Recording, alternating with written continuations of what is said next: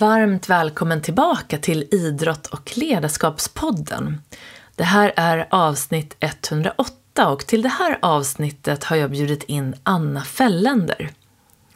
Anna är idag en av Sveriges ledande experter på effekterna av digitaliseringen av organisationer, samhället och ekonomin. Och du kommer få en längre presentation av henne i avsnittet. Men eh, redan här vill jag nämna att eh, hon har sedan lång tid tillbaka var brunnit för just mänskliga rättigheter och eh, det goda arbete hon gör inom AI och digitaliseringen är något som jag tror att vi alla i samhället kommer att eh, vara otroligt tacksamma för. Och eh, hon jobbar för AI for good, som hon säger. Att hitta en sund, ett sunt förhållningssätt till det här med digitaliseringen. Och eh, att man skapar då helt enkelt regler och eh, ett förhållningssätt från företagens framförallt sida då. Så att vi inte helt enkelt eh, bryter mot några mänskliga rättigheter, etik och så vidare. Så i avsnittet får du höra mer om Annas syn på det här med AI som hon då är expert på, mycket mer än vad jag är. Men också hennes syn på ledarskap och hur hon själv leder sin, sitt egna företag som hon då drivit sedan 2016. Och hur hon ser på det här med eh, prestation och person, hur man skiljer på det. Så också ett spännande avsnitt kring balans och eh, vi pratar om balansen mellan in och utandning på ett eh, metaforiskt sätt men också hur viktigt det är att träna och lära sig följa sin energi eller sitt flow och inte bara gå emot den. Och till slut det som jag verkligen fastnade för i en artikel jag läste om, om, Anna var hur AI kan hjälpa oss att faktiskt nå de 17 globala målen. Och du kan läsa mer om de här på globalamålen.se.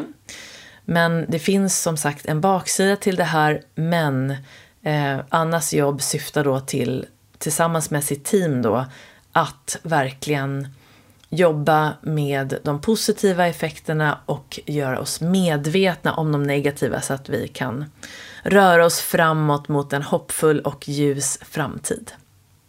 Men nog med prat från mig. Jag önskar dig trevlig lyssning och på slutet av det här avsnittet så kan du gärna stanna kvar. Jag kommer göra en hjärtmeditation och även koppla in lite mer än vad vi pratar om just hur mental träning kan eh, hjälpa dig ännu mer skapa bra för, ett bra sunt förhållningssätt kanske till din egen användning av eh, sociala medier och så vidare.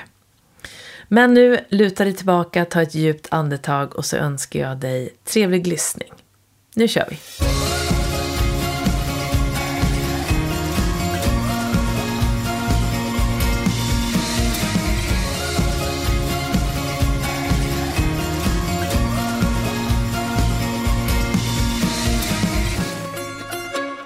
Varmt välkommen tillbaka till Idrott och ledarskapspodden.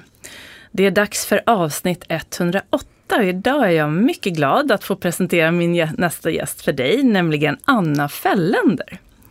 Anna är en av Sveriges ledande experter på effekterna av digitaliseringen av organisationer, samhället och ekonomin.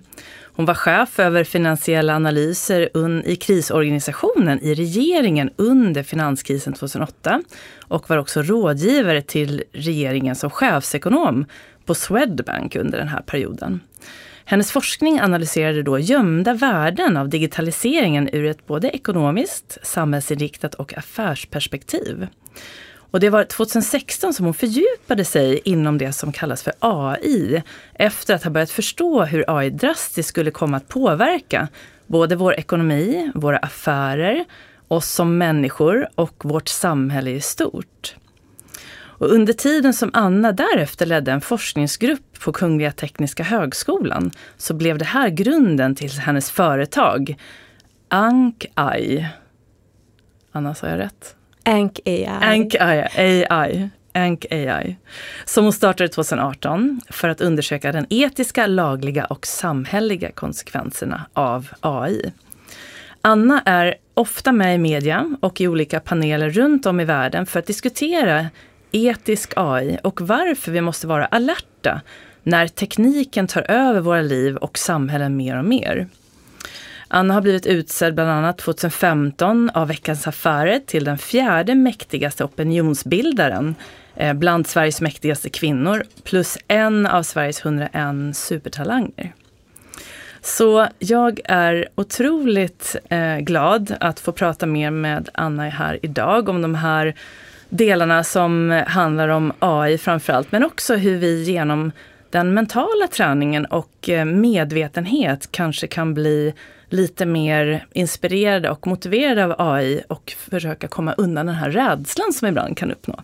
Men varmt välkommen hit Anna! Tack Jenny! Det här var ju en, det är, det är fantastiskt att läsa om dig när man eh, gör det för att du har gjort så otroligt mycket spännande saker och jag fick inte ens i närheten med allt här. Men är det någonting som du skulle vilja lägga till i min presentation av dig? Ja, nej, jag vet inte. Det, det, eh, det var liksom mitt arbetsliv. Men jag började faktiskt på FN. På FNs World Food Program i Rom som praktikant. Och sen så var jag på FN i New York också på högkvarteret. För jag skulle ju rädda världen innan jag började på Finansdepartementet. Just det. Och det, det där läste jag och just det här med din, att du brinner för just det här med mänskliga rättigheter, rädda världen och så här. Och du var ju i USA då. Och innan dess så var du ju också jätteintresserad av idrott. Du var en superduktig tennisspelare och på elitnivå och golf, eh, inom golfen. Och eh, du har gjort så mycket spännande saker. Men vi kommer, jag tänkte jag skulle börja med den här lite mer djupare frågan kanske. Men så, vem är Anna Fällander? Nu pratade vi som du sa om liksom arbetslivet och sådär. Men om du skulle få förklara den som kanske inte vet vem du är. Vem, vem är du? Jag tror att jag är mellan eh, definitioner och kategorier och där hittar jag min frihet. Eh, att inte definieras som entreprenör, som forskare, som chefekonom eller som Ja, mamma vill man ju alltid vara. Den är ju det viktigaste. Ehm, men jag vill, jag vill befinna mig där olika discipliner korsbefruktas. Eh, för där händer magin. Och så har det varit från jag gick på Handels och tog ett år och spelade college tennis och läste Shakespeare och political science. Och hittade passionen där och kom tillbaka och eh, valde mm, political economy. Och, och, och, sen när jag var på krishanteringskansliet efter åtta år av mm, makroekonomisk prognosarbete och se hur säkerhetspolitik, samhällspolitik och finansiella marknader kan höra ihop. Och sen som, som chefekonom på, på Swedbank också hur det som modellerna spår är inte sanningen utan det finns dolda saker. Och sen dess har ju passionen varit att mäta det som inte går att mäta.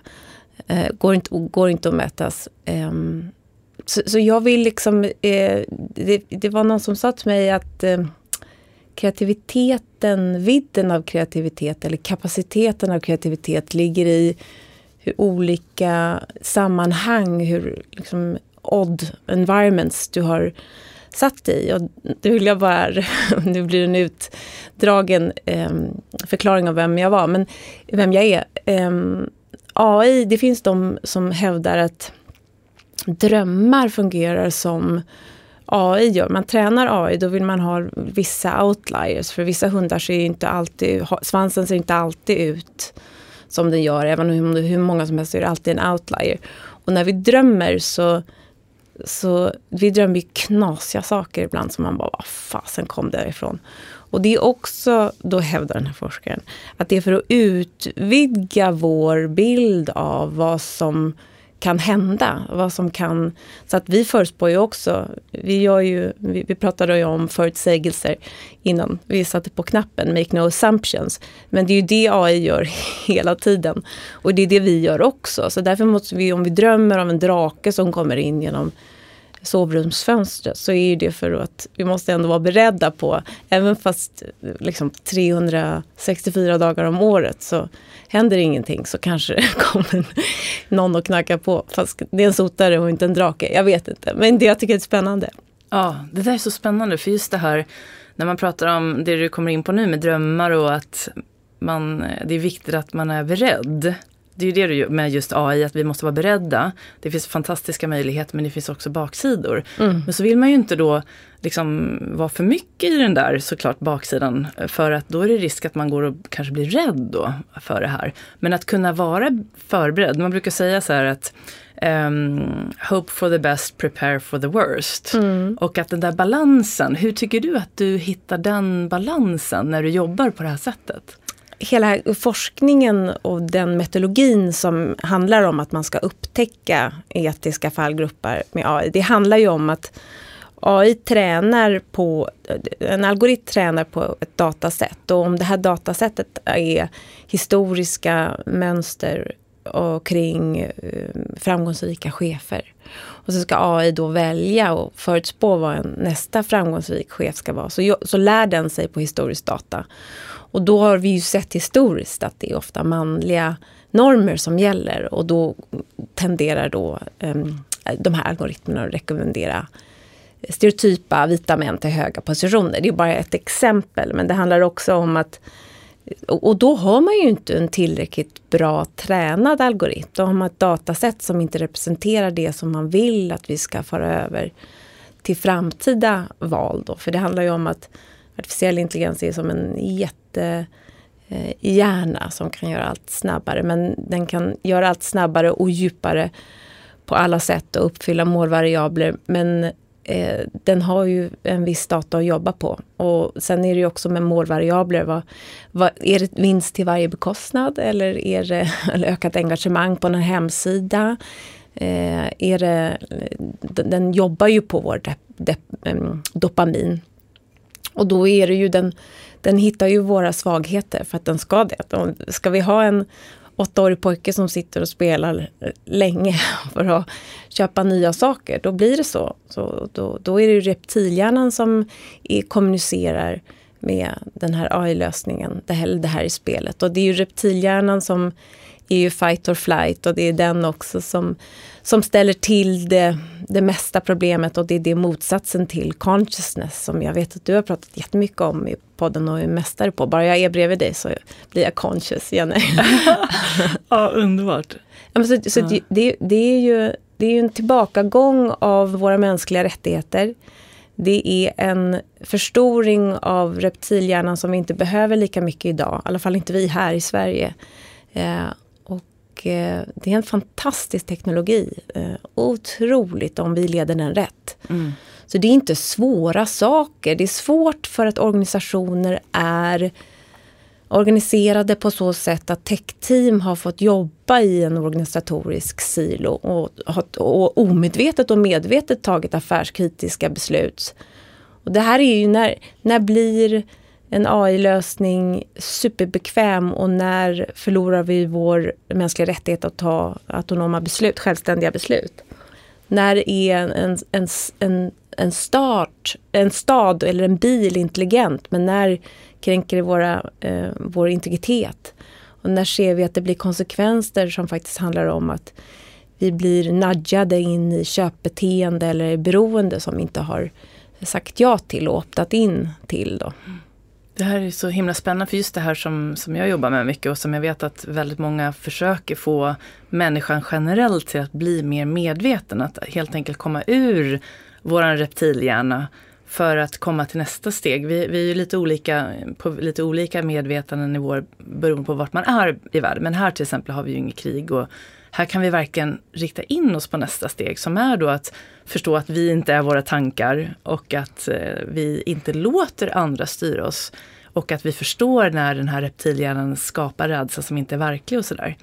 Så, men jag tänker, så det ska bli jättespännande att prata lite mer om det. Men jag tänkte, jag är lite nyfiken på din, när du var barn, så här, ungdom.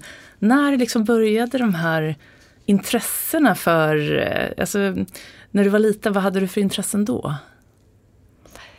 Eh, jag gjorde lika mycket. Jag gjorde vad min storbror gjorde och jag var väldigt envis. Och eh, jag hade ju, jag var ju, eh, jag var ju en presterande eh, flicka. Och en ganska, eller en mycket envis eh, jag hittade, jag kände mig ganska ensam och var, tyckte inte det var så konstigt. Utan jag är ju liksom samma människa då som jag är nu. Men jag har ju haft prestation i liksom mitt DNA. Och det som jag eh, ogillar är när, när man tittar ner på unga kvinnor och säger är, är du en sån där duktig flicka? Och, eh, för att det är så lätt att och, eh, dämpa den här lusten och nyfikenheten hos unga tjejer. Men nu ska vi se hur gammal jag var när jag förstod att jag inte är min prestation. Eh, jag var nog, det var nog precis efter min skilsmässa. Och eh, jag skulle upp på ett... Eh, och de som har gått igenom en skilsmässa vet att det är fruktansvärt. Allt är relativt, men i min värld så var det fruktansvärt. Ehm, jag skulle upp på någon scen och det var, jag fick något samtal och jag var, blev emotionellt ur balans. Och så skulle jag gå upp på den här scenen och eh, så vet jag inte vad som hände. Jag liksom bara var utanför mig själv. Jag liksom drog igenom min keynote. Och sen så ringde de, och det här är faktiskt det bästa som har hänt mig, och, eh, eh karriärsmässigt. Mm. Så, så, glömd, så, så ringde de, eller mejlade de och så sa de så här, vi tyckte inte att din keynote eh, uppfyllde en keynote. Eh, så vi skulle vilja betala dig hälften av arvodet. Mm. Och jag då som har mätt mig inom, alltså det var ju liksom, i, mina värld, i min värld var det det värsta som kunde hända. Och då tänkte jag så här, är det rimligt nu att jag, för jag tycker att barnen mådde bra, det var, vi, kämpade igenom, om, vi kämpade igenom den väldigt bra, alla parter. Så jag var stolt och, och glad över den eh, på, eh, nu, sex år senare. Men är det, är det rimligt att jag nu helt plötsligt är hälften värd? Jag, jag tänkte, jag ställde verkligen mig själv mot mig. Är det här verkligen rimligt, Anna? Och då kom jag fram till att nej, det, är, det kan ju inte vara rimligt att mitt värde precis halverades. Det var första gången jag reflekterade över att skilja eh, mitt egenvärde från prestation. Med det sagt, det finns alltså något lustdrivet i min prestation. Men på senare tid så är det ju, jag är ju, jag tycker att jag är på utandningsdelen av mitt liv. I hela mitt liv har jag andats in och gjort det som endure eh, discomfort for growth. Du vet, man kämpar och man kämpar och man kämpar. Och mm. Energin vill ta en någon annanstans men man kämpar på ihärdighet. Det är svett och det är liksom blod, svett, tårar. Och nu så märker jag att nationalekonomiskt, det är en avtagande marginalnytta med att gå mot min energi. Så jag försöker då och det här, det kanske var då jag gick till, från inandning till utandning där när jag, när jag bestämde mig för att ett hälften arvode inte betyder att jag har hälften lön efter mm. en keynote presentation i Köpenhamn. så när jag började andas ut då eh, blev det svårare att inte följa energin och när jag följde energin så blev det jävligt bra även fast det var läskigt. Alltså det, det är nästan så att det är svårare att inte följa sin egen röst. Så det Just blir automatiskt så att det blir väldigt bra på alla plan om jag följer min energi. Just det, och det är så intressant. Jag, jag, tror att många känner igen det där. Man är på den där inandningen många år och jag känner igen mig i, på alla plan. Att man presterar, man har lärt sig att du ska jobba hårt, det ska svida, det ska liksom kännas, då är det bra och så får man kanske lite belöning men så kanske man inte riktigt är nöjd riktigt ändå. Man vinner tävlingen, det händer grejer men man är på väg hela tiden. Så helt plötsligt händer någonting som gör att man liksom lite grann vaknar upp någonting. Och så börjar man ifrågasätta det där. Och det är ju inte alla som kanske kommer, alltså det är väldigt många som inte vet hur ska jag skilja på min person för min prestation för att de har hållit på så länge. Och det kanske inte har kommit något uppvaknande, man kanske inte vet hur.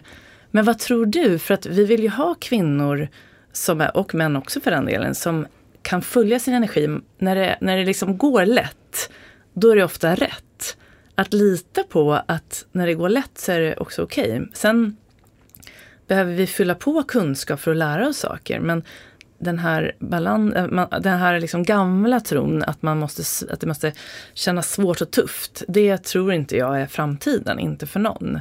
Men, men hur tror du att man kan, liksom, om man tänker, vad kan man göra för att förstå det här kanske lite tidigare? Eller de som sitter och lyssnar nu, liksom, hur lär jag mig liksom, skilja på min prestation och min person? Nej, men jag tror att man behöver ju andas in för att kunna andas ut. Så det är ju liksom två sidor av samma mynt. Och jag har ju börjat styrketräna och det, det är ju inte alltid det är så eh, härligt. Nej men det gör ju ont och det är läskigt och man måste lyfta tungt. Så jag tycker att man, man behöver inandning och utandning. Men för mig, och det säger ju du också som är expert på andning, att utandningen behöver ju vara längre än inandningen för att kroppen ska bli lugn. Och det är kanske det, att vi balanserar prestation med eh, det är samma sak som yin och yang. Yang är fight or flight och yin är ju restorement and rest och äh, återhämtning. Mm. Så det är ju det är en balans. Så jag har ju två döttrar och en pojke som... Mina döttrar spelar mycket fotboll. Och det är ju inte, det ska ju... Det, det, de är ju på inandning. Men det viktigaste jag vill ge dem det är ju återhämtning och det, det spirituella i livet. Och eh, det som jag har jobbat med kvinnor, unga kvinnor. Jag var varit en gång igen. Jag har varit mm. en ung kvinna. Nej, nej, men det ser väldigt ung ut kan jag meddela. Det, det är mm. förhållandet till risk som mm. jag vill uppmuntra kvinnor att, att titta på. Därför att um, om man tänker hur, hur manliga VD de ryker på en dag så är de uppe på benen igen. De har liksom ett gäng som stöttar och tar hand om dem.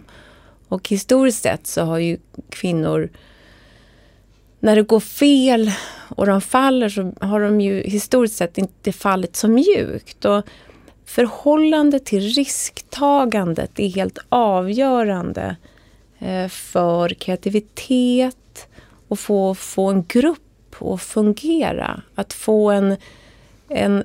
Att det är högt i tak men man faller mjukt. Mm. Och eh, det har ju...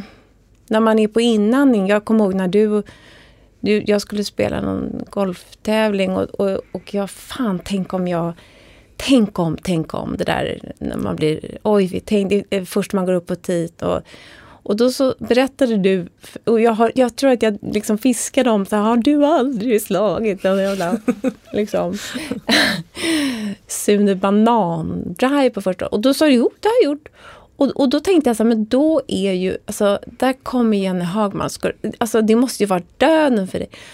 Ja, men det, är ju mitt, det var ju mitt förhållningssätt. Så de som du spelar med, du, du beskrev att du spelade med så här high prestige, det var något titles kontrakt, det var mm, mycket. Mm, mm. Och du sa, så, oj, så där kan det gå i, ibland. Och det, även fast man inte själv är alltid där, så hur du äger upp det visar ju också mycket på hur du vill leda dig själv i hur du tar failure. Alltså det var inte en failure, men risk handlar ju om rädsla och rädsla är ju att vara sämre än folk förväntar sig att du ska vara och hur du själv förväntar att du ska vara. Men det enklaste är ju att sänka förväntningar på dig själv. Då behöver du aldrig bli, bli rädd.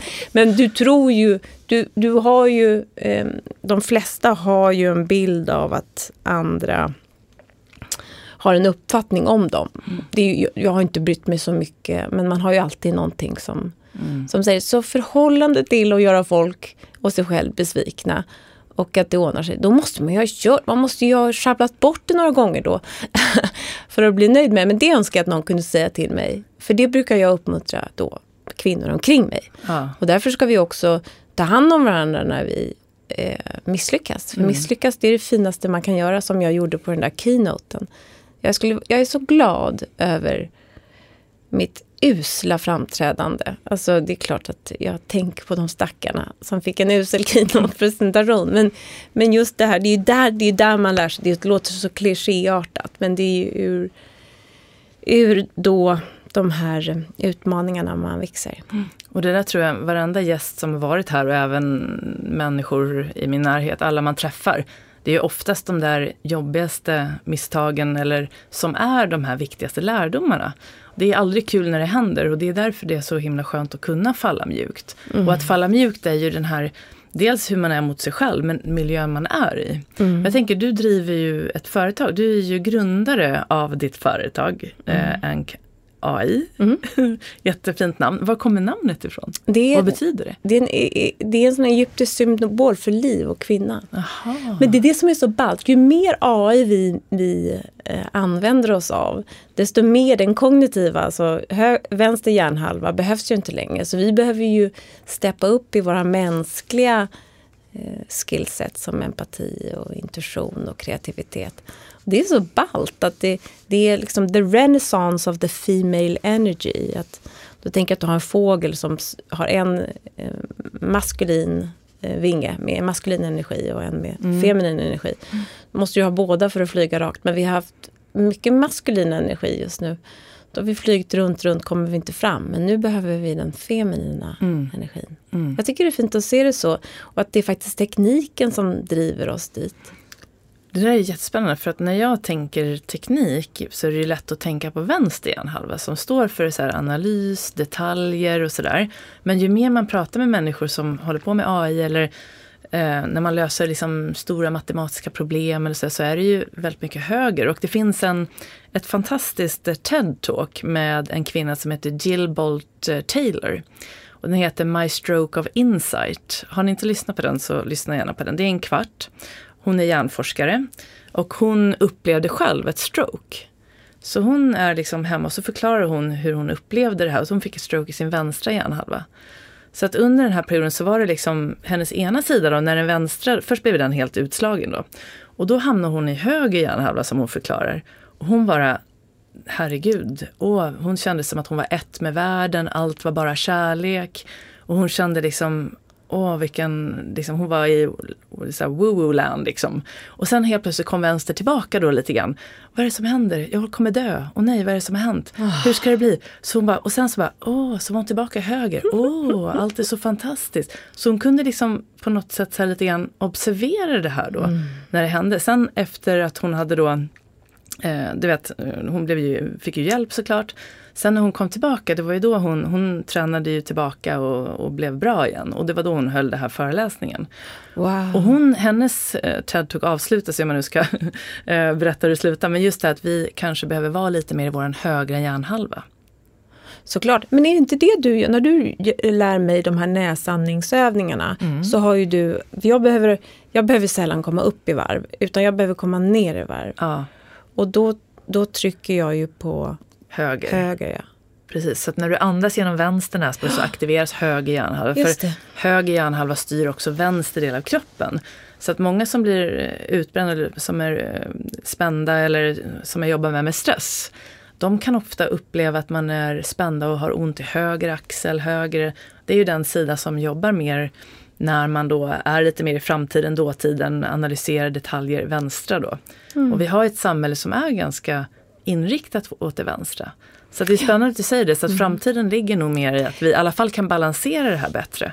Ja men det, vad är det som primeras? Eh, det är ju framöver, det kommer ju inte vara eh, de här väldigt förutsägbara och repetitiva analytiska övningarna. Det kommer ju en AI göra. Så då är det, vad är det? Jo, det är det djupanalytiska, det kreativa, styra komplexa frågor i grupp, intuitiva. Och det är ju mycket höger. Eh, mm. Så att jag, jag, säger inte vad jag önskar utan jag bara spår att det här mm. kommer värderas högre. Mm. Jag förstår. Det är jättespännande. Och så jag läste på er fina hemsida. Um, och Eh, bland annat så, eh, jag är väldigt förtjust i Marvel. Och, vet du, då, mm. och då är, finns det ju en, det hjälper mig att hitta den inre hjälten hos mig själv. Det är därför jag kollar på Marvel. Men då läste jag With great power comes with eh, eh, great responsibility. Och det är ju då Peter Parker, Spiderman. Och ni skrev det här för att det finns ju fantastiska möjligheter med AI men det, med alla de här möjligheterna så kommer ett väldigt stort ansvar. Så hur kan vi liksom eh, vad är det viktigaste tror du för att börja liksom bli lite medvetna då om den här liksom sidan som du säger, så att vi inte faller tillbaka i reptilhjärnan. Bara för att det vi tittar på kanske liksom riktar oss i fel riktning. Hur ska vi kunna liksom bryta det där och bli lite mer sunda och medvetna helt enkelt när vi använder alla former av AI? Jag, jag, ser ju de här etiska riskerna som en ny typ av negativ externalitet, alltså en ny förorening Ehm, som organisationer måste ansvara för. Så att om du tänker att du liknar det vid en eh, oljeutsläpp som är en förorening som nu sanktioneras och som vi har ett eh, samhällsansvar, eh, eller vi känner ju att vi kan påverka det här och har gjort det. Ehm, men när det gäller då AI så har vi ju haft ett regelverk som inte riktigt kunnat komma åt ehm, de som sitter med kod. För det har, inte, det har varit väldigt låg transparens och låg förklarbarhet och det har liksom fått ske i ett oifrågasatt tech-team.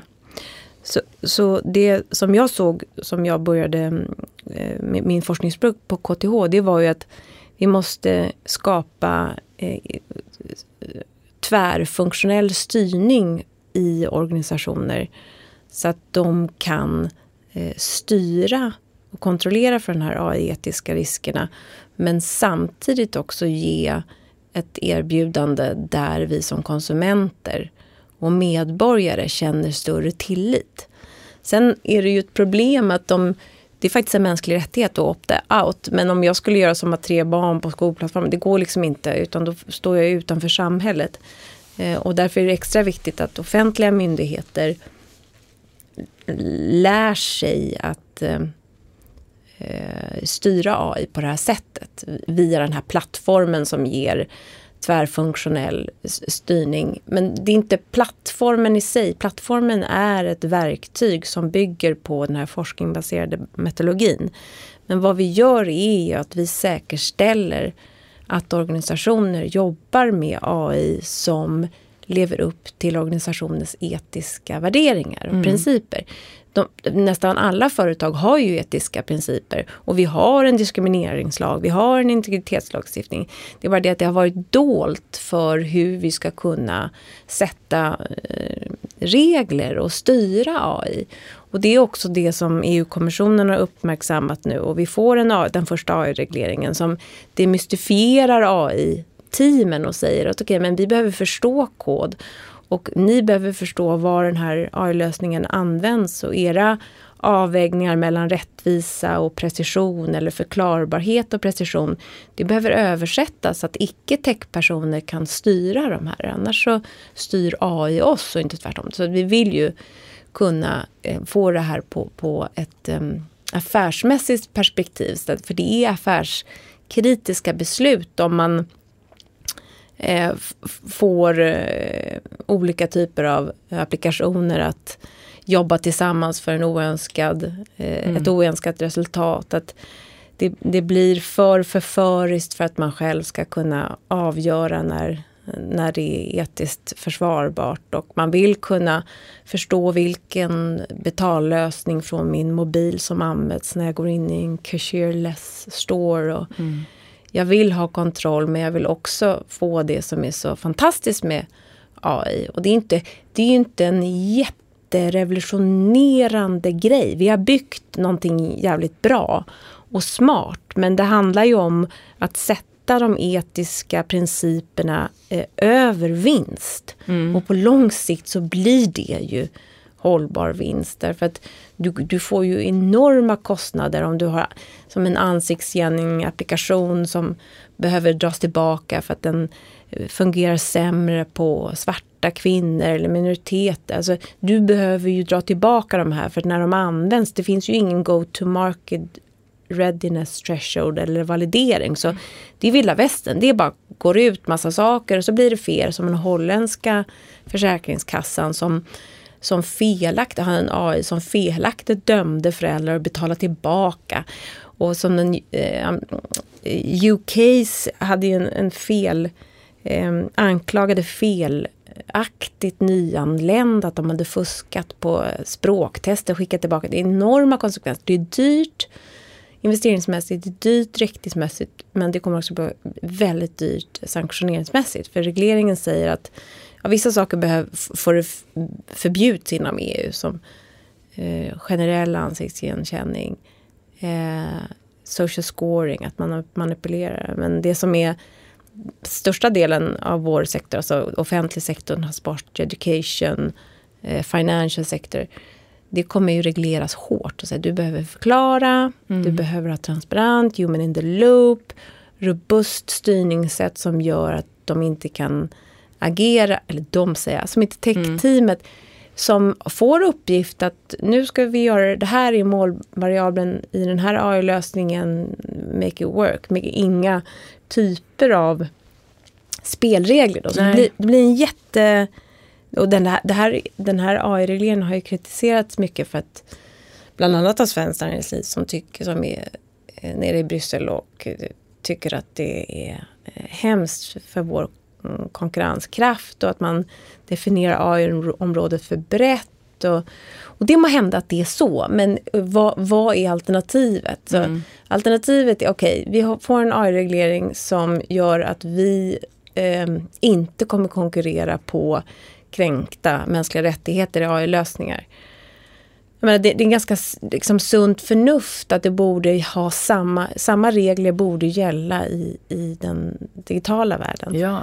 Men tänk också metaverse. Alltså, tänk dig att våra barn kommer leva i ett metaverse och betala med eh, medel som vi inte har sett redan. Nu, är det ju, nu kraschar ju bitcoinmarknaden men det kommer ju vara mikrobetalningar och de kommer köpa saker som de aldrig kunna, kommer kunna ta på.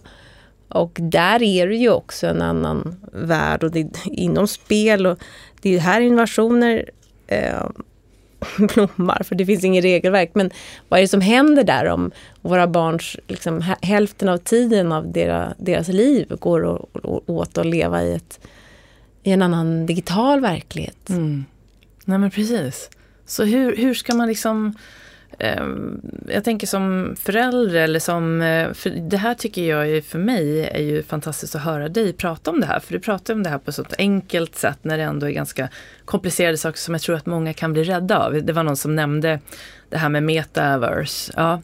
Och då är det, det var på någon middag och då blir alla så här, nej men oj, så fortsätter man inte prata om det för att det blir lite Kommer det bli så att våra barn sitter hemma med en sån här, du vet, VR-mask och så gör de inget. Ja. Vi kommer skratta åt här VR-maskarna. Alltså, ja, det är klart de kommer leva i den här verkligheten. Det händer redan, vi kan inte stoppa det. Nej. Men det kommer ju, det, det, det handlar ju om att sätta eh, vissa tydliga regler. Mm. Så att, och också att man, vi som förälder kan välja.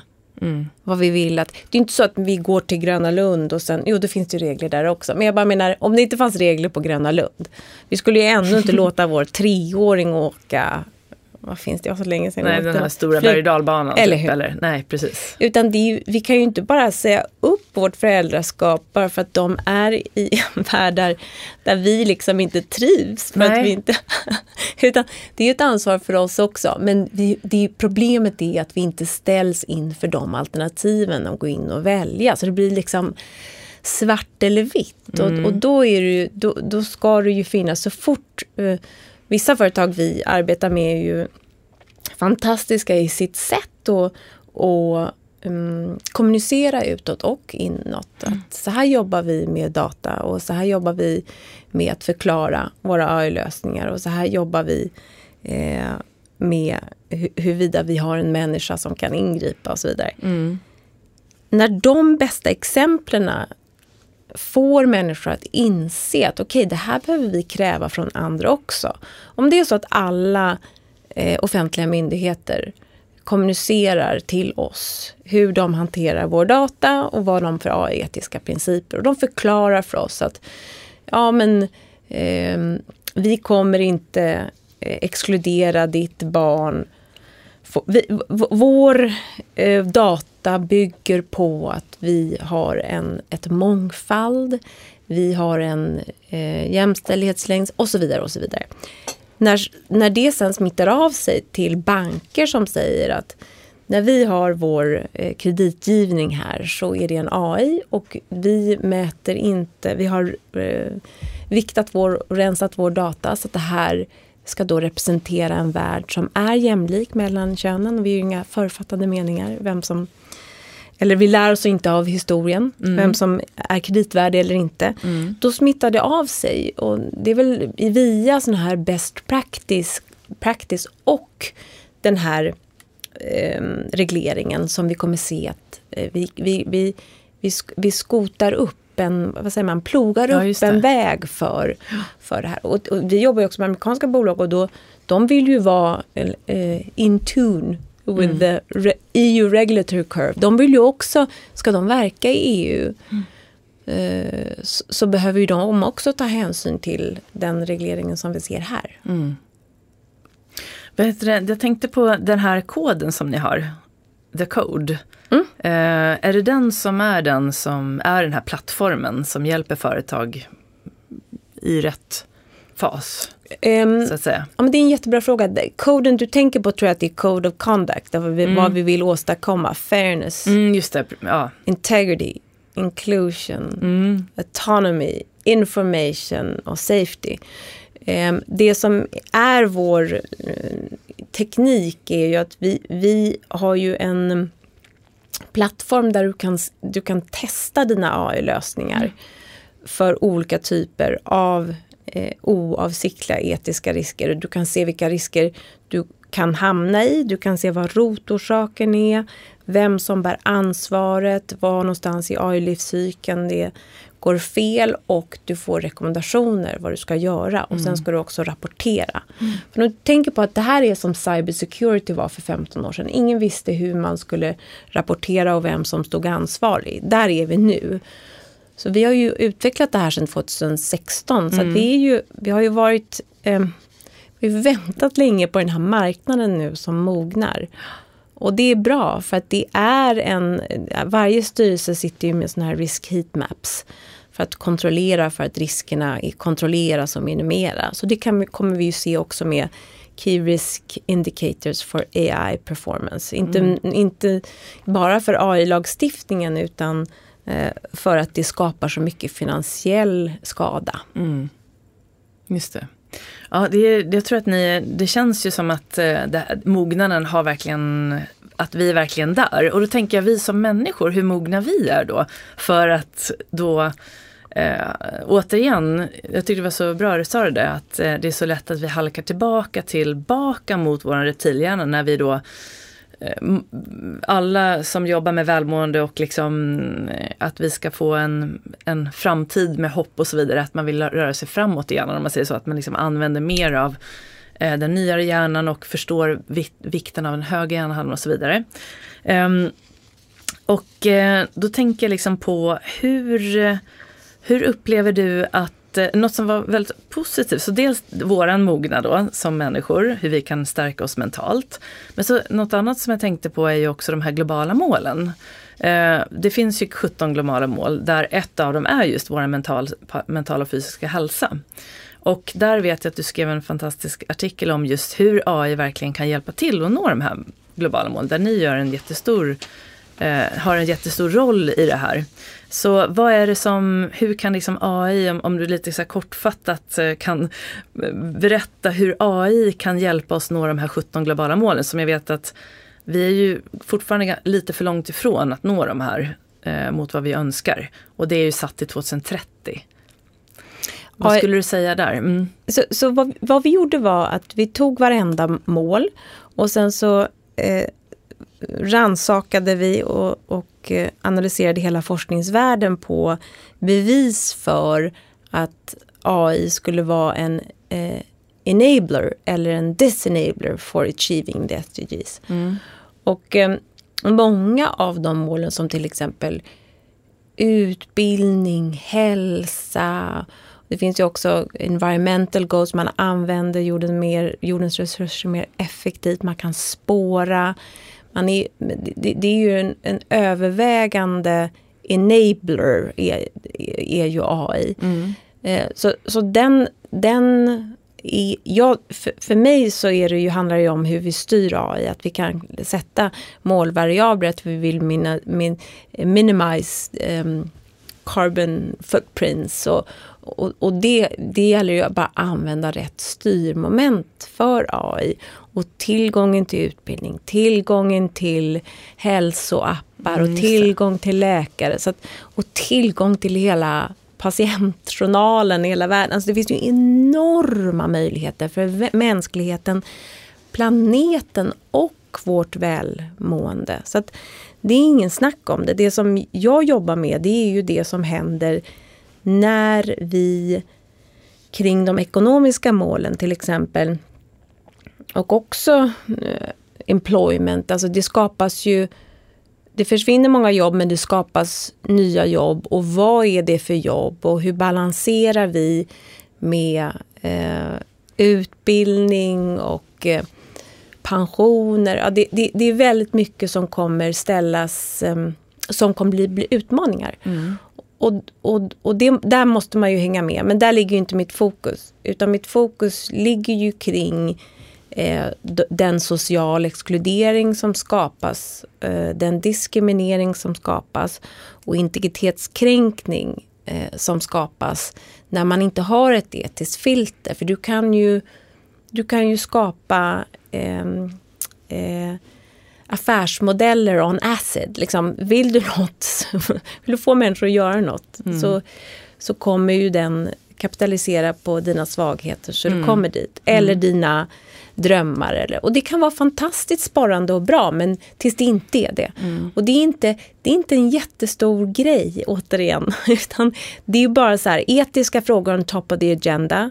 Och, det, vi jobbar mycket med den nordiska approachen. Cross-functional teams, non-hierarchical, glass transportation. Alla företag kommer behöva rapportera om allt framöver. Titta på ESG movement.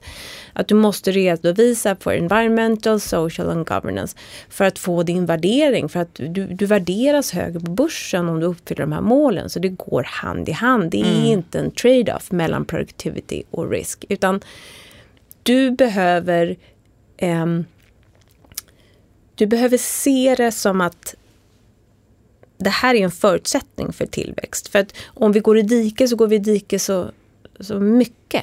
Så min, min lins var ju den ekonomiska och titta på den, eh, de ekonomiska vinningarna man får kring mm. eh, AI såklart.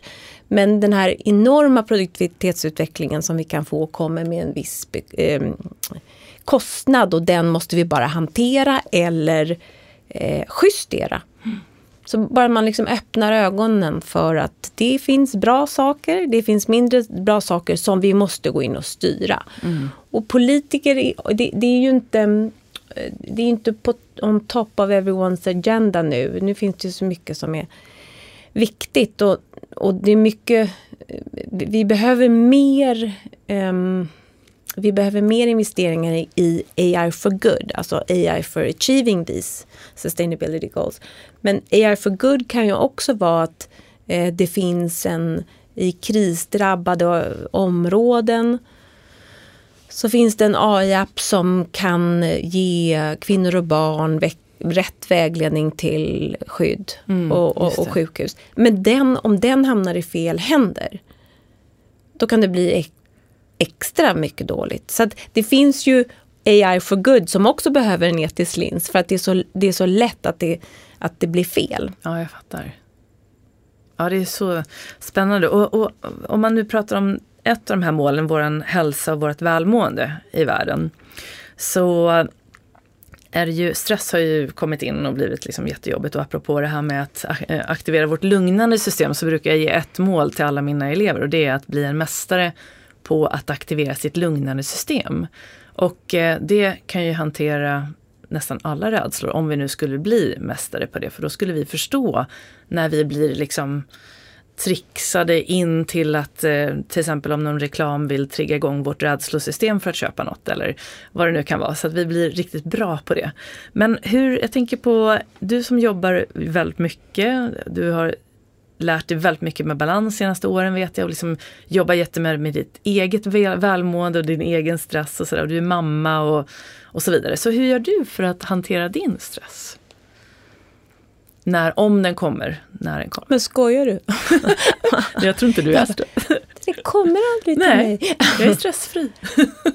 Nej, men stress, det gäller att vända på det så att det blir bra också. Ja, precis. Um, alltså, stress är ju, det finns ju, vem är, är det René Brown som säger att det finns, vårt vokabulär kring känslor är så begränsat. Mm. Hon pratar om sårbarhet mycket, eller hur? Brené Brown. Ja, men på senaste ja. tiden så har hon ett ramverk kring hur hon då hävdar att vi har bara tre uttryck på en känsla och egentligen behöver vi... Och hon är så bra, för, då säger hon så här, vi leker nu att jag är stressad. Nu kommer vi av, av ämnet, för jag försöker så ducka hur jag hanterar min stress. Men jag ska göra det sen. Men vi säger att jag blir stressad. Mm. Så himla stressad. Inandning som fan. Ja, liksom. ja.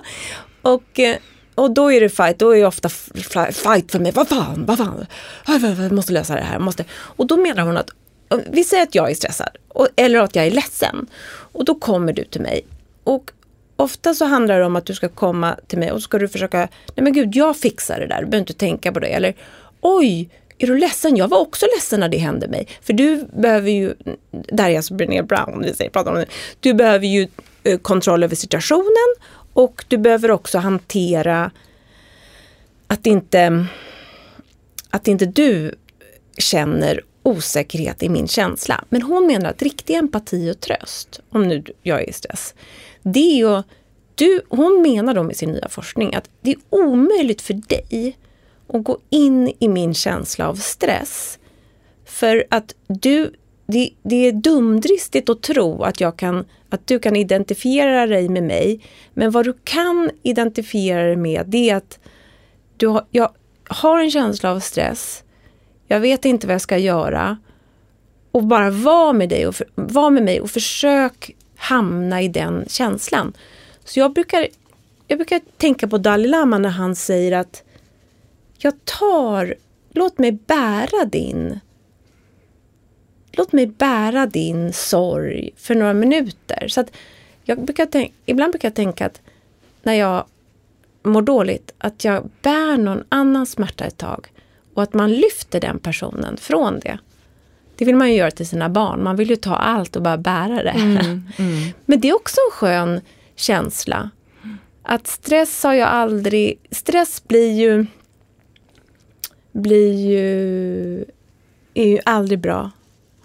Och stress, liksom... Jag, vill, jag behöver sova, vilket jag gör jättebra. Och så behöver jag vara med mina barn och min man och så behöver jag bara andas genom... Eh, jo, det här är bra. Ja. Här, den här älskar jag. Den här brukar jag... Eh, den här tycker jag är så jävla bra. Um, if you can't stand the heat, get out of the kitchen. Alltså, jag tycker ju att jag... Jag har ju förberett mig ett helt liv på den här hettan. Jag vill inte chilla. Alltså, jag vill vara med. Jag vill vara där på arenan. Jag vill, slå, jag vill vara med. Och då blir det lite stress ibland. Och då får man återhämta sig. Men jag vill vara med. Jag vill omfamna. Jag vill vara andfådd. Jag vill liksom, mm. jag vill vara med. Och, och, och, jag vill vara i köket och där är det varmt. Men jag behöver återhämtning. Mm. Ja. Just det. Och, och det, då, då mm. ja. Nej, förlåt. Nej, men jag tyckte ju golf inte var återhämtning förut. Nu, jag, nu spelar jag ju golf med min man. Och det är sån återhämtning. För jag har ingen prestation. För att jag tror ju inte så här att han, om jag slår ett dåligt slag, att han tycker mindre om mig för det. Då kommer han skilja sig. Nej, vi är inte gift än. Men, men, ja. men, men jag tror ju inte, det finns ju ingen prestation kopplat med, med golfen. Förutom att det är så jävla ballt att slå långt tycker jag nu. Mm. För att jag har börjat styrketräna och slår så jävla långt. Mm. Men eh, att göra saker, play without purpose, det är golf för mig nu. Mm. Tennisen mm. är inte där än. Jag är inte där än för jag är för prestations... Eh, jag är för i det. Men om jag säger, vad ska, vi ska gå ut och spela golf. We're gonna play without purpose. Mm. Hur fint är det? Ja. Det där är ju egentligen, om man tänker, jag hade ju Henrik Norlander med i podden, du vet från ja. samma klubb som dig. Och eh, hans mål nu för tiden, han började med mental träning för nu är det väl tre, fyra år sedan. Och han sa ju det att mindfulness eller att vara här och nu, det hänger ju ihop lite med att, att man spelar egentligen utan ett syfte men man spelar bara man gör bara. Man har inte så mycket värdering, inga tankar, man bara gör det bästa exakt där man är. Och det finns ingen förväntning på resultat, ingenting. Make no assumptions. Och han, han tog ett så bra exempel till att han eh, tog, han vill spela golf så som han lagar mat. Man har ett recept och det finns någon form av sluträtt man vill lyckas göra. Men sen tar man ju bara ett steg i taget. Liksom, här den kryddan, man tittar i recept, okej okay, den, nu ska jag göra det. Ah. Allt ett steg i taget. Och hans, det är liksom att gå från resultat till process. Mm. Gå från resultat till utvecklingen eller till eh, själva prestationen. Och det pratar ju även Igor om. Han var med förra veckan här i podden och vi pratar om Färöarnas landslag i fotboll mm. som han är mental tränare för. Och de håller på med en världens framgångssaga och deras mål vet du vad det är? Det är att bli världens bäst, mest utvecklade eh, landslag. Så de har liksom utveckling ah. är det enda de har i fokus. Wow. Så det finns en, en väldigt viktig, en fin nyckel i det där som du har hittat i golfen. Även om det blir lättare om man känner att man kanske inte ska tävla då. Men den, ta med sig det in i även de här situationerna där det är liksom prestation på hög nivå och till och med tävling. Det är ju en sån här superfin... Det är så spännande. Mm. Men det har också, för mig har det... Man är ju, ledars, man är, man är ju ledare när man ska andas in. Man ska liksom leda sig själv att göra det som är obekvämt.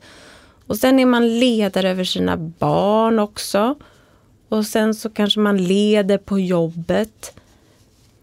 Men i min utandning nu, då känner jag att det är tilliten. För att om du inte behöver tänka på resultatet och bara på processen, då måste du ha tillit för att om jag stannar i nuet så det finns liksom inget krampande kring kontrollen över resultatet. Och där är jag nu. Säg att du går in i en Eh, som entreprenör så går man in i olika så här, finansieringsrunder. Och så snackar du med ett gäng eh, VCs, alltså investorer. De har olika så här Excel-ark som de ska fylla i om man passar i den här investeringen som deras investerare i sig tycker att det här ska vi inrikta oss på. Och då går man in och så ska man då berätta om sitt livsverk och hur man ska få det här och bli helt otroligt. Och det här gör man liksom, man träffar så 40 investerare och man får liksom mest bara nej. Och, och, och den är otroligt bra för mig just nu och veta att så här, det jag gör har en mening. Eh, det jag gör, är, jag har ett gäng, ett team som gör sitt bästa. Och vi försöker förändra världen. Vi ska göra det här extremt lönsamt. Nu ska vi lita på det här. Och då, då får man alltså nej på nej på nej på nej på nej. För att det, det blir extremt personligt. Nej men jag tyckte inte att det var jag tror inte på det här. Alltså. Det kan vara vad som helst. och det kan, vara, det kan vara för att det just inte passar deras eh, metri, matris. Då. Eh, och då gäller det bara, ja men, eh, det är bara att gå vidare. Därför att det finns en väg som är eh, mitt livs väg. Och eh, blir det inte det här så blir det något annat och det blir bra. Mm. Och då är det ju så här, ta ju bort ledarens krampande kring resultat och jag vill ha det så här. Och hela min barndom har jag levt och präglats av idrotts, idrottspsykologi, resultat, prestation, karriär och sen så är den mest spännande resan, den inre resan, när man släpper taget om det som man har krampat i med så mycket. Mm.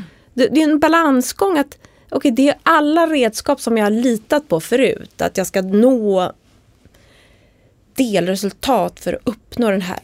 Att undra vad som händer. Jag säger inte att jag släpper allting men den inre mentala inställningen till att um, ibland så slå, slår man ett um, kalebananslag i mm. första, på första att man har gjort sitt bästa. Man har gjort allt, allt är riggat liksom. Och så faller man mjukt. Man tränar på Ja. att falla mjukt med den där tilliten. Ja. Ja, det är så himla fint det du säger och så viktigt. Och jag tänker, du jo- jobbar ju med en hel del medarbetare. Hur, hur peppar du, just när ni stöter på motgångar så jobbar man jättemycket med att peppa sig själv och försöka hitta den där liksom lugna, trygga rösten. Men hur peppar du dina medarbetare? Om ni stöter på motgång, när det blir nej och, och så kanske de får reda på det eller liksom, hur peppar du dem? Men det är också visionen. Var, var är vi på väg? Vad är det vi gör här? Och eh, det är ju, en- det är ju en, jag, har ju haft, jag har ju inte varit... Jag, jag är inte bra på att vara ledare och leda organisationer och team. Men jag har varit en bra ledare i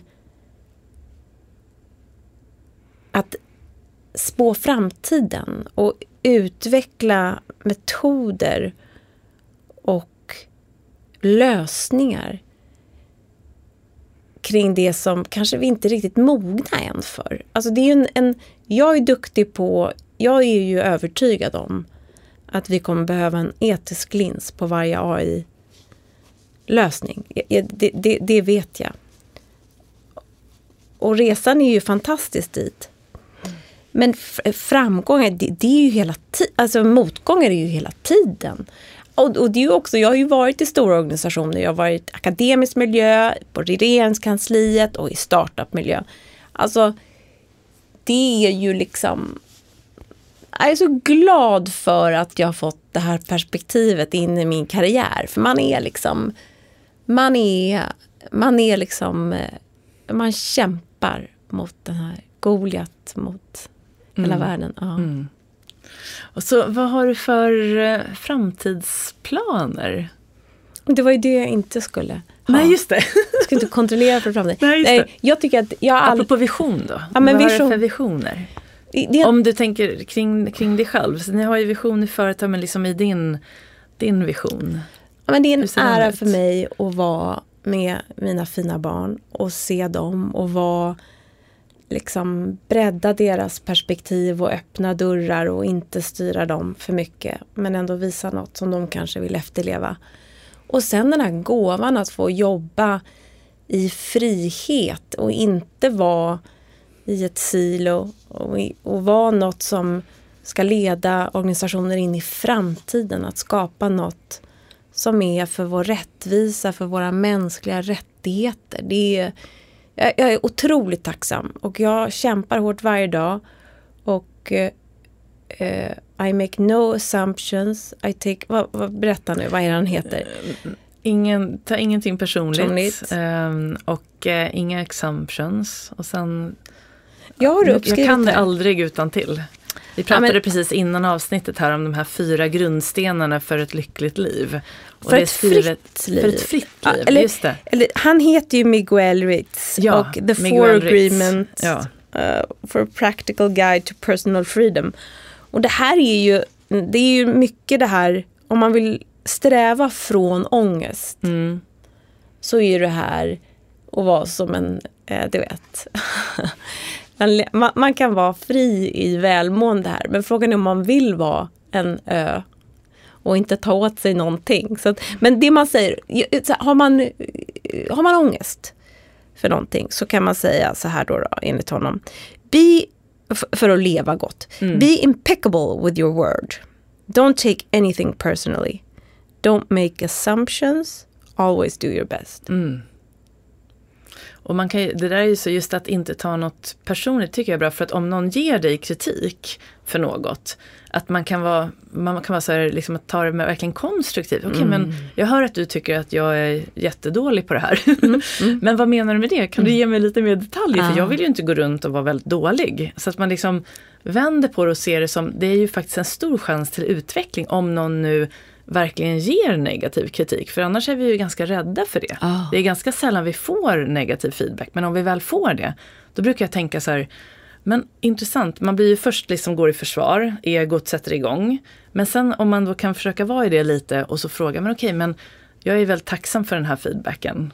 Ja, men, de, ja Mm. men allt handlar ju, nu när vi blir lite äldre i utandningen, men, men allt handlar ju om att ha upp upplevt en positiv loop kring Just det. det. Mm. Så nu har jag ju upplevt det här med att jag ska aldrig vara så dålig på scen som den här keynoten. Men har man upplevt att det har gått dåligt och man har stärkts av det, då blir det ju gåvor. Alltså transparens i relationer.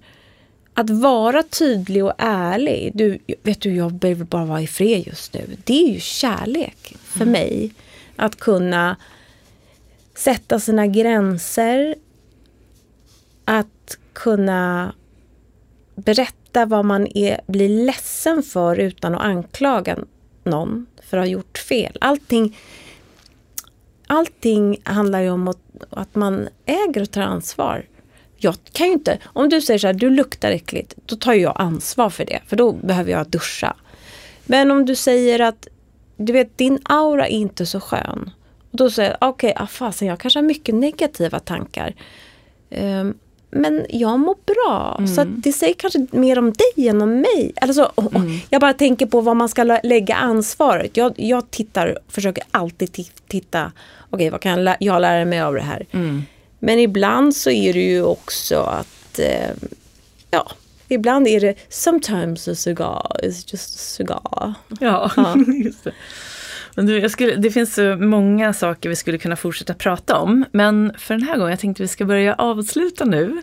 Och jag brukar alltid avsluta med att eh, du får berätta om du skulle lämna tre saker till den som lyssnar. Mm. Och då har vi pratat lite om det här med, det här med AI och... Vet du, jag, förlåt att jag avbryter dig nu. Men nu kommer jag ihåg, nu kommer jag på att jag inte svarade på stress. Men jag har den bästa lösningen på stress och det är inte alltid det kommer. Men jag var stressad för förra helgen och då grät jag. Det var fantastiskt. Inte? Ah. Det var helt fantastiskt. En ut, ja, du fick liksom, det är ju väldigt det är läkande. Ja. Ja. Ja, så att jag, jag, jag inte duckade på, den frågan. Nej men exakt, då kan man ju kolla på en sorglig film om man har svårt att bara börja gråta. Och bara, om man nu känner att man vill få Nej, det är fusk. Ja, okay. Det är fusk. Alltså mm. få gråta och inte känna att man är svag. Mm. Utan man får gråta för att man är. Ja. Och jag nu är stressad. Jag sätter inte det perspektiv till kriget i Ukraina. Alltså, utan att, att man får en ja. relief via gråt utan att känna att man är misslyckad. Mm. Det ska jag göra ofta. För ja, fantastiskt. Tänkte jag. Men det är inte alltid det går Nej, att gråta. det är ju det. Men om det kommer att våga då? När det ah, väl kommer. gud ja. Det, det, gråt ska man ta emot mm. om det kommer tycker mm. jag. Mm. Så, men om du har då tre saker, eller en till tre saker som du vill lämna till lyssnarna. Vi har pratat lite om olika saker. Jag tänker på dels det här med det kvinnliga ledarskapet men också det här med AI, att liksom, hur man kan hantera en eventuell rädsla kring framtiden och AI. Um, ehm, så vad skulle du säga då?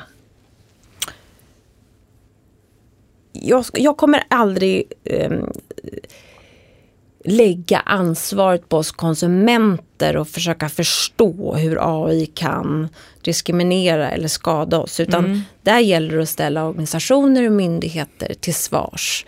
Därför att om eh, vi vill leva i ett inkluderat samhälle med transparens och det ska vi ställa eh, skolor, eh, eh, vår bank, eh, eh, våra transportmedel, vi ska ställa dem till, till svars.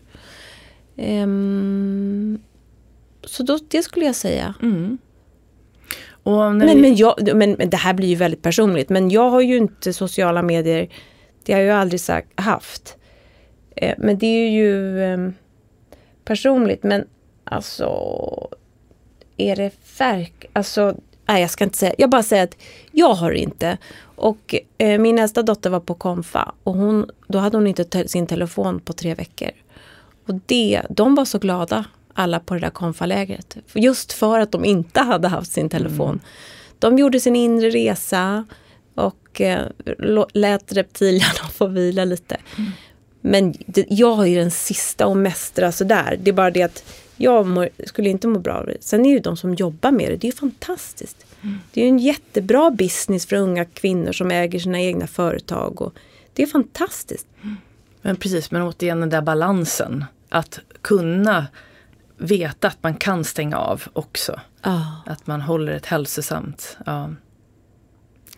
Vi låter som tanter nu. Eller hur? För vi kan inte heller stoppa utvecklingen. Nej. Det kommer finnas metaverses där våra liksom, barns julklappar kommer gå in. Alltså julklappspengarna kommer gå till Ja, den. det är ju så. Ja, det är bara att gilla läget. Man får gilla läget och hänga Ja. på i utvecklingen själv. Alltså att möta med kunskap, det är ju också ett sätt att hitta lugn. Mm. Men Eller hur? också Jenny, Mm. alternativ.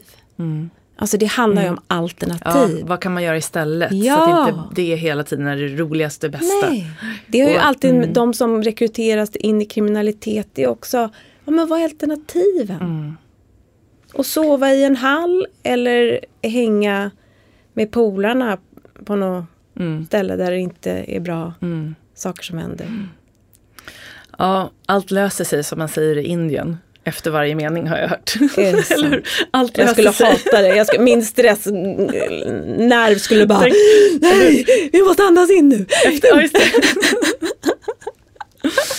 Ja, gud vad fantastiskt att prata med dig Ja, Anna. men detsamma, du Vilken skapar bra- sånt lugn. Ja, men vilken bra sån här start med det här med att vi är på en utandning.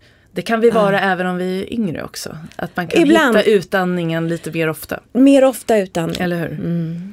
Men du Anna, om man vill liksom veta mer om dig och ditt företag Mm. och följa er på något sätt, vart kan man gå då? Du hittar oss på LinkedIn och på, ni, ni hittar oss på ANK, A-N, som är Niklas, A-N-C-H.ai. Just det. Där Och en sån fin symbol du hade till vad Ja. det betydde. Mm. The female energy, the renaissance of the female energy. Mm. Tack så jättemycket Anna för att du kom hit och jag hoppas att jag får chans att bjuda tillbaka dig här någon gång i framtiden. Ska vi ja, men jag blir så sugen på att spela golf med dig nu. Ja, det kan vi boka in. Mm. Vi gör det. Mm. Tack snälla. Tack själv. Tack.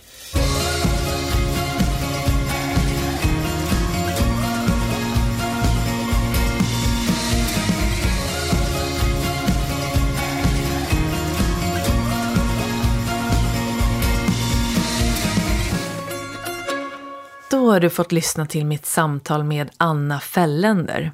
Och jag hoppas att du har fått med dig en mängd inspiration och också kunskap som du kan ta med dig in i din egen vardag. Och jag tycker det var otroligt spännande när vi började prata om, eller när Anna började prata om att på det sätt som eh, algoritmerna fungerar så är det som att det tar oss tillbaka mot reptilhjärnan istället för det vi har jobbat med under så många år att komma framåt in i vår nya hjärna och med tanke på eh, evolutionen och det här med att eh, börja släppa våra programmeringar som har med rädsla eller rädsla som vi inte eh, som är inbillad. Att vi kan ju bli rädda för saker om vi tänker på det och hjärnan kan inte förstå om det är på riktigt eller om du tänker på det så att säga. Och att gå med inbillade rädslor eller att bli triggad av den här rädslan av till exempel kanske eventuell reklam som tycker att du ska köpa något för att eh, de triggar din rädsla och säger att köper du det här så kommer du bli lugn ungefär. Men om vi då tränar på att förstå skillnaden så kan vi stå emot det här. Så att eh, det här är ju såklart ett ansvar som framförallt ligger hos företagen som Anna pratar om. Men alla vi som individer kan också jobba för att förstå hur vi inte är våra tankar. Utan att, så att inte tankarna eller andra styr oss, utan att vi verkligen kan vara i kontroll själva. Otroligt viktigt i den tid som vi lever nu. Så därför vill jag påminna dig om att träna på grunderna i mental träning. Du har flera avsnitt i den här podden som jag själv har spelat in. Avspänningsträningen för att reglera din spänningsnivå som är egentligen den första grunden till att just hantera ditt rädslosystem. Alltså se till så att du inte fastnar i reptilhjärnan när du inte behöver det så att säga. Och här pratar jag och Anna mycket om det lugnande systemet, utandningen och ha en balans där mellan in och utandning. Men för att lugna systemet så ska du då tänka på att utandningen ska vara längre än inandningen. Så avspänningsträningen och sen den här självbildsträningen där det ingår att lära känna dig själv, där det ingår att förstå vad du vill, vad du behöver, inte så att, så att andra inte kan styra vad du behöver. Eh, vad behöver jag? Behöver jag verkligen köpa det här? Är det någonting som kommer långsiktigt få mig att må bra? Eller är det här bara egot som vill gå in och få en kortsiktig tillfredsställelse? Så att stanna upp innan du köper något till exempel. Eh, ta en kort funderare och sen om du fortfarande då vill köpa det, du kanske väntar till nästa dag, så kanske gör det. Men att du tränar på att förstå vad just du behöver för ditt välmående. Och sen också det här med fokus, målbildsträning, så att du förstår vad du vill fokusera på så att säga, så att du inte styrs bort utan att du vill. Så att gå gärna tillbaka och eh, träna upp den här förmågan och eh, hör av dig om du vill ha mer coaching av mig eller kanske individuell träning. Eh, eller om du har några frågor eller funderingar. Så en av de här vägarna till ditt eget välmående, till att förstå vad just du behöver, det är att koppla på hjärtat. Och Eh, det var så spännande för att jag har en god vän, Karin Fagerlund, som är reporter och som precis nu har varit i Los Angeles och eh, hon jobbar då för SVT och har gjort ett reportage om gängkriminalitet. Så jag har inte pratat med henne sedan hon kom hem. Men jag har följt henne och hon har nämnt lite olika händelser och stories på Instagram då.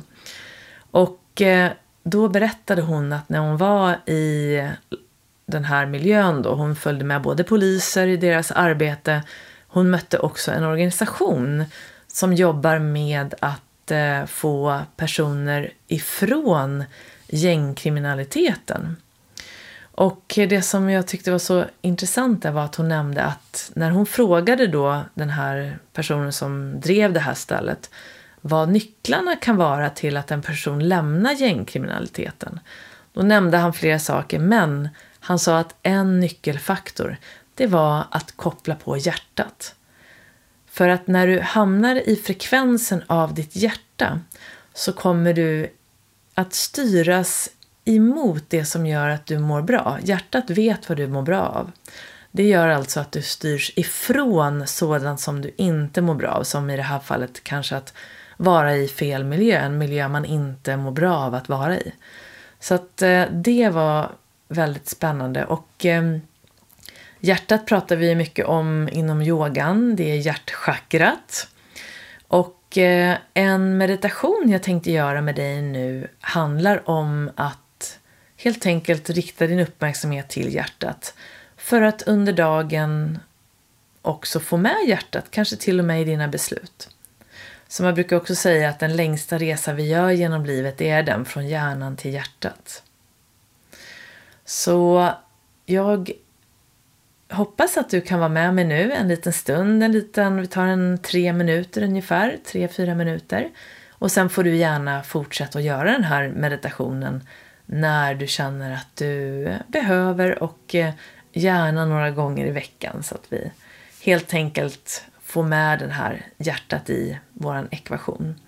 Och slutligen innan jag slutar prata om just det här så det här är också en väldigt fin övning för att träna upp din förmåga att skilja på prestation och person som jag och Anna pratar om. Så det finns ju många vägar dit, men att rikta fokus till hjärtat gör att du får kontakt med din person, alltså det som du redan är, den som är bra utan att du presterar. Så gör gärna så nu att du sätter dig bekväm till rätta. När man gör sådana här meditationer så är det alltid skönt att ha fria andningsvägar. Därför är det skönt att sitta i en alert men ändå avspänd position. Så antingen sitter du kanske på en stol eller så sitter du kanske på golvet i skräddarställning. Ehm, eller, ja, och du kan också luta dig mot ryggstödet men se till så att du kan sitta bekvämt. Och så får du nu gärna sluta ögonen. Och så placerar du vänster hand på hjärtat och höger ovanpå. Och så sitter du så här en stund, känner hur axlarna sjunker ner, magen slappnar av, musklerna kring ögonen slappnar av. Och så riktar du nu allt ditt fokus till hjärtat. Så bara landa med ditt fokus här. Och så fortsätter du nu bara andas in och ut genom näsan. Och fortsätter rikta allt fokus till hjärtat.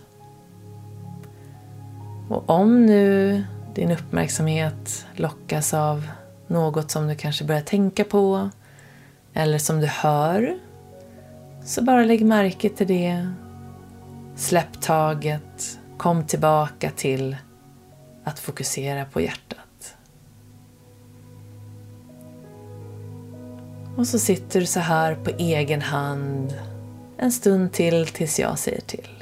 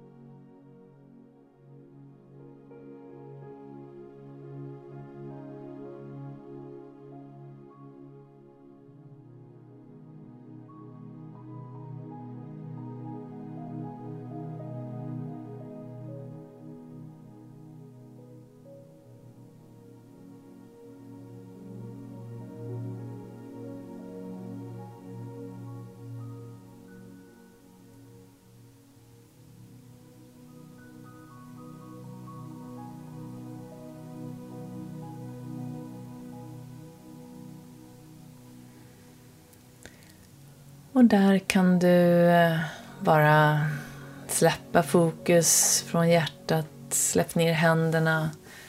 Kanske gör några axelcirklar bakåt några gånger. Och så tar du några djupa andetag och så kan du sakta öppna ögonen igen.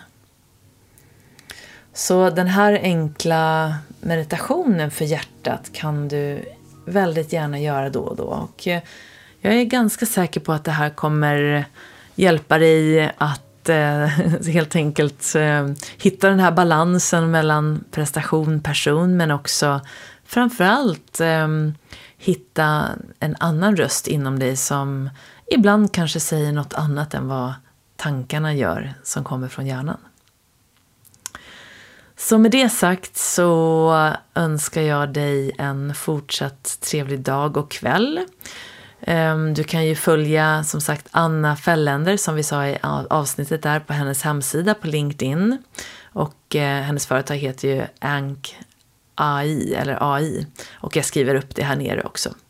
Och vill du veta mer om vad som händer i min egen verksamhet så går du in på www.jennyhagman.com och du kan också följa mig på Instagram på snabela Jenny Hagman. Och så hoppas jag att vi ses här snart igen. Ta hand om dig. Hej då!